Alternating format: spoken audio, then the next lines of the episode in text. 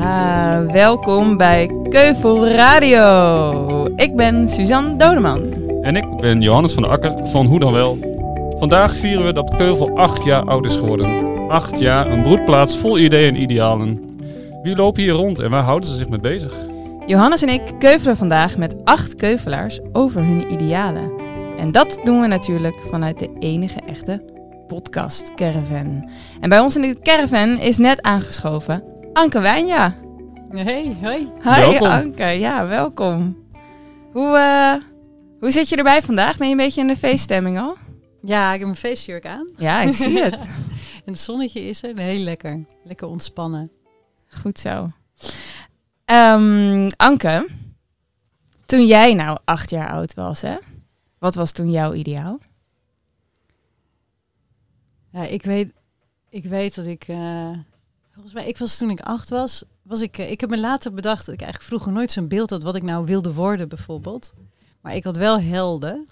Telt dat ook? Ja, zeker. Ja. Ik had er eigenlijk drie en ze lijken eigenlijk op elkaar. Maar dat wist ik toen natuurlijk nog niet. Dat was eh, Robin Hood, Ja.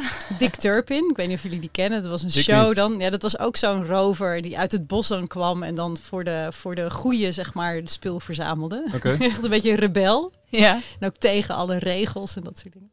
En, eh, en Ivanhoe, die vond ik geweldig. Ook die streed voor het goede. Dat was Roger Moore in de zwart-wit versie. Ik heb hem later teruggezien. Het is echt niet te doen moralistisch. Maar toen je acht was, was dat prima. Nee, dat vond ik echt geweldig. Ik zat echt zo in het bos. Ik was heel veel in het bos. En dan eh, echt zo, ja, je had dan dat zo'n jochie en die riep dan Ivanhoe. Nou, dat wilde ik dan altijd zijn, zeg maar. En dan droomde ik altijd wel dat ik dan, eh, want ik vond altijd de vrouwenrol een beetje onderbelicht, zeg maar. Ja, dat waren altijd een beetje brave types met lange jurken die dan zeiden, oh, Ja, oh jij, ja, Oh, help mij. ja, precies dat. En eh, dus dat, dat, dat eh, dan deed ik altijd in mijn, in mijn beelden, zeg maar, mijn eigen verhalen. Dan eh, deed ik altijd eh, alsof ik een ehm, eh, jongen was en dat ik dan net zo stoer was en net zo dapper. En dat ze dan op een bepaald moment, dat de held er dan achter kwam dat ik een vrouw was en dat ik dat hij dan natuurlijk heel verliefd werd. Wauw. ja, dat deed ik. Maar ik weet niet of dat echt idealen zijn, maar het ging wel altijd voor strijden voor het goede en... eh, Nou ja, precies. Er zit Ehm. natuurlijk iets in van, eh, van het rebelse, maar niet eh, eh, om kwaad te doen, maar om, om iets te veranderen. Ja, om eigenlijk. iets te veranderen. Ja. Dat zat er denk ik altijd al wel in. En waar was dat bos? Je zei dat je veel in het bos was. Ja, dat was onder Groningen, de kop van de Rente. Oké. En ehm, we wonen daar echt eh, heel idyllisch. Ik heb me pas later gerealiseerd dat ik misschien wel nooit meer zo mooi ga wonen als, eh, als daar. Echt zo'n huis met een rieten dak aan het water. En dan in de buurt op loopafstand twee bossen. En ik vond ze heel groot. Ik herinner me dat toen ik klein was dat ik nog op zoek ging naar het kasteel midden in het bos. Maar de, de waarheid is dat in de winter kon je er doorheen kijken, zeg maar. Oh, mooi. En denk je dat dan nu ook het beeld dat jij eh, ehm, toen had van die helden, dat dat dus nu heel anders is?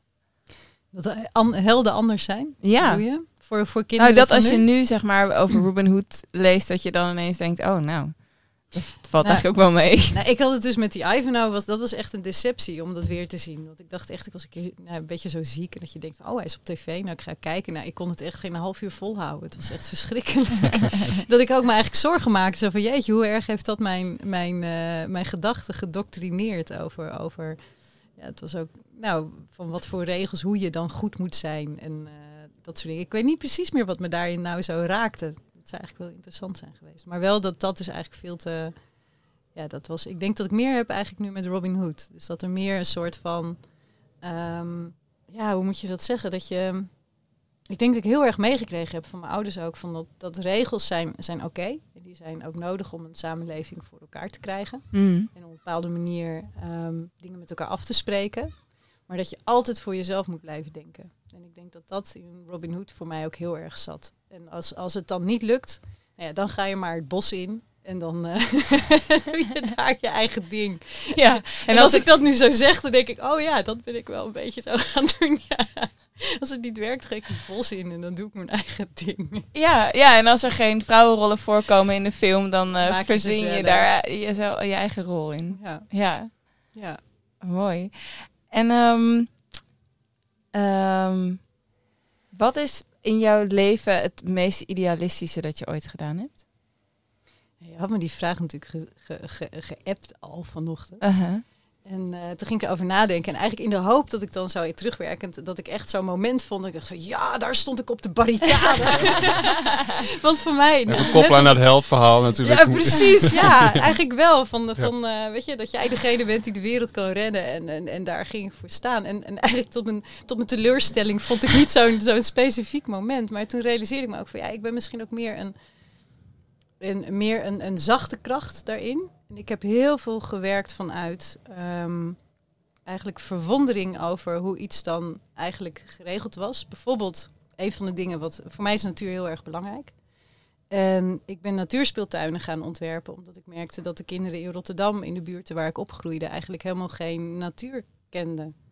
En jij En, kende eh, die bossen natuurlijk. Ja, en dat was voor mij zo belangrijk geweest. Dat ik echt dacht, jeetje jongens, ja, en hoe komt dat dan? En dan merk je dat, dat nou, in bepaalde, ehm, met bepaalde achtergronden, kinderen met bepaalde achtergronden, die hebben gewoon een hele kleine actieradius. Dus die, die, die, die, konden, die kwamen niet bij die natuur. Ja. Dus toen dacht ik, nou, dan, dan moet die natuur naar hun. Dus dan ga je natuurspeeltuinen ontwerpen.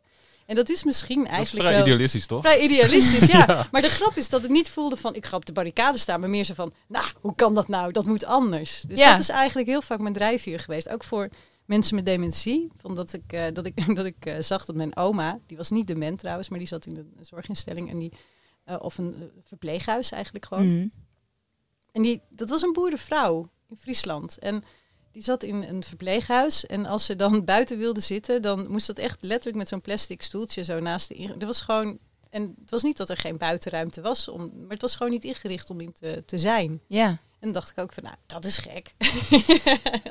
dat klopt niet. Dat Nee, moet en toen, anders. en toen dook ik erin en toen, toen ontdekte ik tot mijn schrik dat mensen met dementie, ehm, eh, zeker dat was dus begin 2000, dat er veel mensen met dementie in gesloten eh, afdelingen zaten en dat die bijna, eh, dat die nauwelijks meer buiten kwamen, omdat het dan niet veilig werd geacht voor hen en dat ze, ja, dan, dan moet er altijd iemand mee en dat lukte dan niet. En, maar echt, ik geloof dat, dat, dat, dat nog geen 10% een half uur per maand of zo buiten kwam. Het was echt heel, dat ik echt dacht van ja, maar, maar dat, dat kan toch niet? Nee. En kan ik daar niet wat aan doen? En, maar dat start dus eigenlijk vanuit een soort verwondering. Maar daar zitten wel, en dat heb ik me eigenlijk, ja, daar zitten dus wel idealen achter. Namelijk dat je, dat ik vind dat, ik vind dat natuur heel erg belangrijk is. En ik denk dat we die verbinding met natuur ergens kwijt zijn geraakt. En dat dat misschien ook een deel onderdeel is van, van hoe wij op dit moment. Oh nee, dat is onderdeel van hoe wij op dit moment omgaan met die wereld. En eh, in mijn ervaring werkt natuur heel erg herstellend voor heel veel mensen. En ben ik in het begin van mijn werk echt begonnen om die verbinding weer te kunnen herstellen voor mensen die er zelf niet zoveel invloed op hebben. Dus mensen met dementie en kinderen in kinderopvang en dat soort dingen. Ja, Ja, en nu dus veel meer eigenlijk. eh, ehm, hier op de Keuvel ook veel meer met eh, dat ik nu nog steeds bezig ben met die verbinding tussen mensen en natuur. Maar nog wat meer direct eigenlijk richting mensen. ja. Zoiets. Ja. Ja, ik, ik zie ook wel een soort... Ik zeg, ik zeg, ga toch op zoek naar de, naar de Robin Hood parallel. Oh ja, die zwakke. nou ja, ja, dus die, die zit erin. waar. Zo van, oké, als mensen, eh, als, als, eh, weet ik veel hoe dat dan bij Robin Hood eigenlijk precies ging. Maar dan waren natuurlijk de armen, zeg Ja, maar. De ja, ja, mensen die geen geld hadden. En dan... Het eh, geld was op de verkeerde plek. Dus de natuur is voor sommige mensen ook op de verkeerde plek. Dat is Ja, dan dat toch is een goeie. toch? Ja, dat is wel mooi. Het is, eh, nou, het is niet alleen een podcast, het is een soort eh, sessie. ja. Ja, dat is waar. Dat heb ik eigenlijk nooit zo gezien. Ja. Maar wel opkomen voor degene die in dit geval geen geld, maar dan. Maar en dat klopt eigenlijk ook wel, want voor mij is natuur rijkdom. Dus als je het inderdaad, mijn Robin Hood verhaal gaat dan over de rijkdom die natuur geeft. Nou, Johannes! ja, maar weet je, mijn bedrijf heet ook Vonkel. En dat heet ook niet zomaar zo. Maar ik, ik, eh, ik weet nog dat ik, eh, dat ik een naam zocht en dat ik echt dacht van ja, maar wat wil ik? En wat ik wilde is dat ik echt dacht van ja, maar voor mij ehm, is de wereld zo, ehm, zo vol en zo rijk eigenlijk. En dat heeft heel veel te maken met die natuur. En ik wil dingen maken waardoor mensen daar ook makkelijker toegang toe hebben, dichterbij kunnen komen. Daarom heet ik Bureau Vonkel. Dus dat, eh, Ja. Mooi, ja. ja. Je hebt eigenlijk ook wel antwoord gegeven op de, eh, op de volgende vraag. Nou, misschien is het nog kan nog iets specifieker. Want ehm, eh, jij hebt natuurlijk ook op de Keuvel een speciale rol eigenlijk, ook voor, voor jezelf gecreëerd. Namelijk van degene die zich hier met het groen bezighoudt. Dus eigenlijk de natuur naar ons toe brengt. Als, als jouw medekeuvelaars en aan alle bezoekers hier. Uh, wat, welke ideaal zit daar voor jou achter? Waarom doe je dat? Nou ja, ja, en, wat, wat doe je precies? Ja, dus wat gebeurt hier ook? Dat weten mensen natuurlijk ook niet. Ja, nou, om daarmee te beginnen dan inderdaad. Het, het, het, plan voor de keuvel is natuurlijk samen het groenplan voor de keuvel in de basis um, heeft Delva gemaakt. Dus dat, ik kwam erbij toen dat groenplan er al was. Maar ik, het was wel een van de dingen waarom ik het ontzettend leuk vond om bij de keuvel te komen. En dat was om voor mensen die het niet weten uit te leggen, het, de keuvel zit op vervuild terrein. En uh, het idee is dat wij die grond schoner opleveren als dat we hem hebben gekregen. In de tijdelijkheid die we hebben. En Delva kwam toen met een plan waarin de planten worden ingezet om een, te kijken of je daarmee een deel van de vervuiling kan opruimen. En ik ontwierp al landschappen en ik ben natuurlijk bezig met die, met die relatie tussen mens en natuur. Dus ik vond het echt zo waanzinnig uh, interessant dat ik echt dacht, jeetje, dat, ik heb geen idee hoe dat gebeurt. Maar als ik hier nou een bootje heb, dan zit ik er met mijn neus bovenop. Dus dan kom ik daar wel achter. Dat dacht ik. Ja. En um, uh, en uiteindelijk was het natuurlijk ook zo. Want ja, met, met een bootje, uh, dat betekent dus dat je in een woonboot... Hier op het land zit. Hier, die op het land staat, je kantoor hebt. Ja. ja. want dames en heren, er zijn er 16 van hier op het uh, terrein.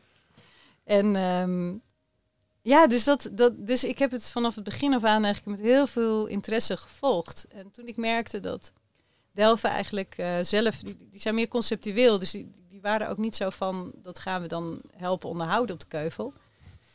En toen, um, ik was heel druk met andere dingen. En op een gegeven moment was het vakantie. En dan heb je tijd om over ja, wat meer bredere dingen na te denken. En toen zag ik opeens zo die, die keuvel en, en dat groen.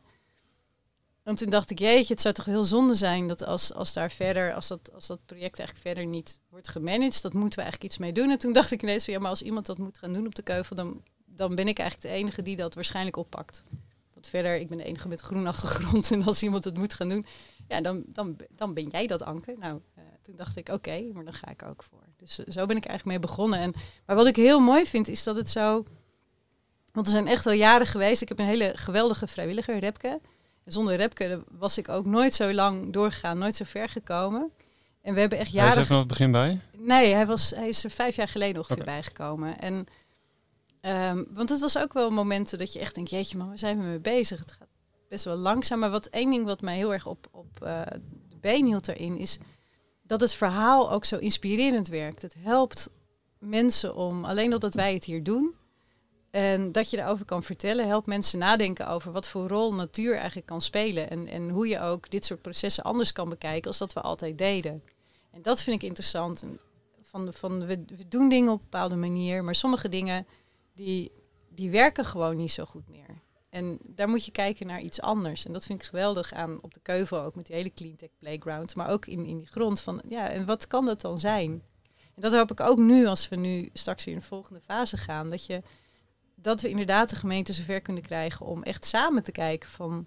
Oké, wat ja, gebruik dit nou als een soort springplank van hoe je dingen anders kan aanpakken? Want we doen het op een bepaalde manier en dat, dat, dat heeft een tijdje gewerkt, maar nu werkt het eigenlijk niet zo goed meer. We moeten kijken wat, wat je anders kan doen. En dat vind ik heel tof. En voor mij richt, ja, gaat het dan over de natuur hier. Dat vind ik dan heel fijn. Ja. En, ja. en, en hoe uh, kun je iets zeggen over hoe, in welke mate nou er iets gezuiverd wordt? Zeg maar, valt dat te meten? Of, of? Ja, we hebben heel erg ons best gedaan. Ja, en, uh, dat, dat, zie ik. Ja. en dat is. Uh, nou, eigenlijk hebben we, we hebben verschillende dingen gedaan. Dus één ding wat we doen is die fytoremediatie. Maar sorry, nog een keer. Ja, sorry, fytoremediatie. Dat is dat herstel van, uh, van de grond met behulp van planten. Okay.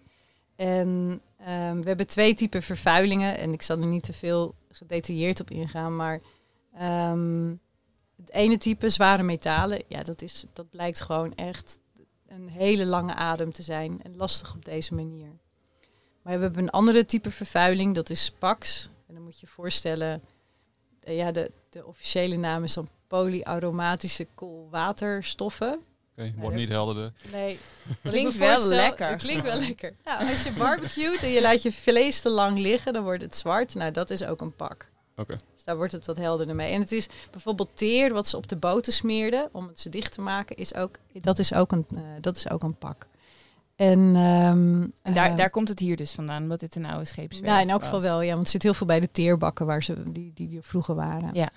En eh, dat gaat goed. We hebben dat een aantal jaar geleden gemeten, toen we ongeveer vijf jaar bezig waren. En dat hadden we toen zo voor 30, 40 procent eh, eh, gezuiverd. Dus we hopen, we gaan dat eind dit jaar, begin volgend jaar weer meten. Dat we dan Maar hoe, hoe zit het dan in de...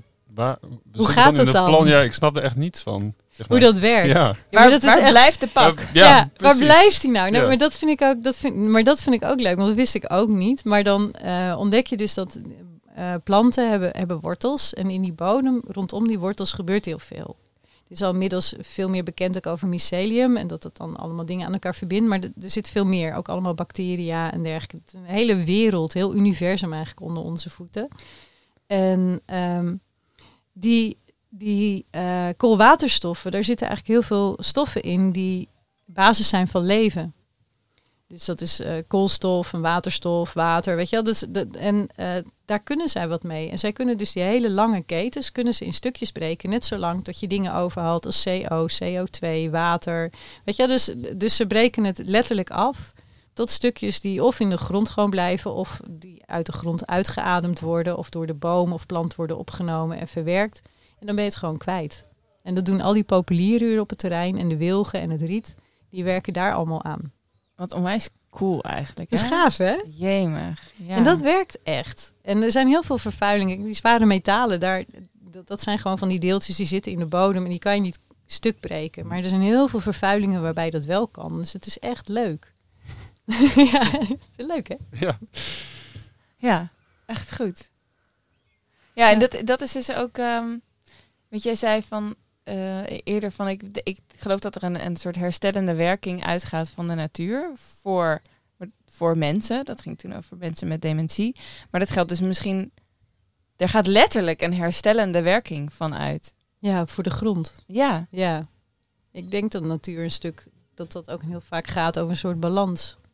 En dat het ook pas op het moment dat er een disbalans komt, dat er dan ook iets in die natuur weer verstoord raakt. Maar dat het, ja, dat het altijd wel zoekt naar een soort evenwicht, denk Ja. ik. Ja. Maar helpt het jou ook voor je, zeg maar, als je achter je laptop zit, of zeg maar, eh, eh, eh, an- zeg maar niet in het groen werkt, maar hier werkt op de boot, dat je dat dan deze context jou ook helpt, zeg maar, om die balans te houden, of heeft dat, werkt dat niet zo? Nee, het werkt voor mij heel sterk. Ik werk nog de eerste jaar dat ik hier zat. Dat ik, eh, daarvoor dan werkte ik ook in een heel leuk, ehm, hele leuke broedplaats. Heel lekker levendig bij het Westerpark in de buurt. Maar hier had ik steeds het idee dat ik in een soort dat ik al op vakantie was, een soort centerparkhuisje. en ik hoefde ook veel minder dan in het weekend allemaal weer naar buiten te rennen. Of eh, ja, ik ben hier gewoon al heel veel buiten en dat, dat doet me heel erg goed. Er is ook heel veel onderzoek wat dat ook wel ondersteunt. Maar gewoon als ik kijk naar mezelf, ja, dat doet me heel goed. ja. Nu alleen al, ik weet niet of de luisteraars te horen, maar je hoort heel zachtjes, horen wij hier af en toe piep, piep. Dat zijn de jonge meerkoeten hier. Ja. ja, als die even hun, eh, een van hun ouders niet kunnen zien, dan, eh, dan gaan ze dit soort Ja. lawaai maken. Ja. Een soort, soort, soort hoe heet dat? Radar. Sonar. Sonar, ja. Sonar geluid uitzenden. Ja, precies. Ja. Jij bent naast dit groene gebeuren, heb je ook een, een mindfulness afdeling, hè? Maar waarschijnlijk dat die dingen ook voor jou heel erg met elkaar eh, verbonden zijn. Ja, dat klopt. En ehm, ik ben eigenlijk mindfulness trainer geworden doordat ik realiseerde dat ik ehm, meer direct met mensen bezig wilde. En dat ehm, een van de dingen wat mij helpt om contact te maken met de natuur is meditatie, mindfulness. En in elk geval dat je in het moment bent. Dus dat je, dat je even die gedachten, die, die hou je niet makkelijk tegen, zeg maar. Dat hoeft ook niet. Maar dat je dat je aandacht verschuift naar, naar je zintuigen bijvoorbeeld. En dat je dan echt in dat moment bent. En vanuit dat moment ontstaat voor mij ook ehm, een stuk de verbinding. Dus op het moment dat ik. En misschien ken je het wel van als je een. een zijn allemaal van die momenten dat, dat mensen echt even heel erg eh, beseffen of heel erg zien wat wat is. Een zonsondergang kan dat doen met mensen. Weet je, als het echt een hele mooie zonsondergang is, Ja, dat, zet dat je kan zo stil. mooi zijn, dat zet je echt stil. En, maar dat soort momenten kan je eigenlijk op elk moment hebben. Als je vaker naar, eh, teruggaat naar dat moment. En, en van daaruit staat, ontstaat voor mij ook een heel stuk verbinding. Ehm, Dat klinkt misschien een beetje vaag. Klinkt het vaag? Zal ik kijken of ik het helderder kan maken? Nou ja, ik zit te denken, de, de, eh, je had het natuurlijk over de natuur ook al, al- al over een soort verbindende factor en iets wat je, ehm, eh, nou ja, wat je kan raken of zo. Nou, ik weet eigenlijk niet of daar de Nee, lijn zit. Ik ga, het nog, ik ga nog een keer proberen uit te leggen. En ehm, wat, ik, wat ik merk bij mindfulness, en, en je hebt de training natuurlijk bij mij Ja, gedaan, ja, dus weet wel iets van. En een van de dingen wat je, wat, je, wat je eigenlijk gaat leren, is dat je even ook een beetje van afstandje naar je gedachten kan kijken. Dus dat ze minder, minder belangrijk worden. En op het moment dat die gedachten minder eh, zwaar tellen, dan heb, krijg je ruimte om, om meer te kijken van hé, maar waar ben ik nu eigenlijk? Wat, wat, is er eigenlijk? wat is er nu echt hier in dit moment? Ja. En ehm, dat kan je gebruiken om vervolgens weer te kijken naar je leven, zeg maar naar dat drukke leven en nou, hoe je daar je anders toe verhoudt. Maar je kan het ook gebruiken omdat er opeens ruimte is om meer dat moment te ervaren. Dus met al je zintuigen bijvoorbeeld. En wat ik heb gemerkt is van als je dat gaat doen, dan ga je ook makkelijker, ehm, omdat, je, omdat je dat ervaart. Dus omdat je bijvoorbeeld opeens eh, nou, zo'n zo'n meerkoetkuikentje echt ziet, dan is er opeens ook ruimte om dat te voelen. En op het moment dat je dat vaker voelt, ontstaat er ook meer verbinding. Zoiets. Dus Ja. je creëert eigenlijk ruimte door mindfulness. Eh, en dat kan je voor allerlei dingen inzetten. En een van die dingen is om, om ja, eigenlijk meer open te staan voor wat er in dat moment echt gebeurt. Ja. En dat kan met meer koetjes, maar dat kan ook tussen onze verbinding bijvoorbeeld. Ja. Dat je echt voelt van, hé, hey, wat, wat is er? Of een verbinding met je kind. Maar ook met natuur. Als je daar maar bent. Als je er maar bent. Ja, ja. Mooi. Dankjewel. Ja, Ik wens je een hele leuke keuvelverjaardag eh, vandaag, Anke. dankjewel. Ik jullie ook. Gaan jullie de hele dag in de caravan zitten? Ik Met af en toe een plons. Ja, Af en toe een plons. Ja, dan gaan we even, even ruimte creëren weer door, door in het ja, water te precies. duiken. Even in het water. Even alles water. afspoelen.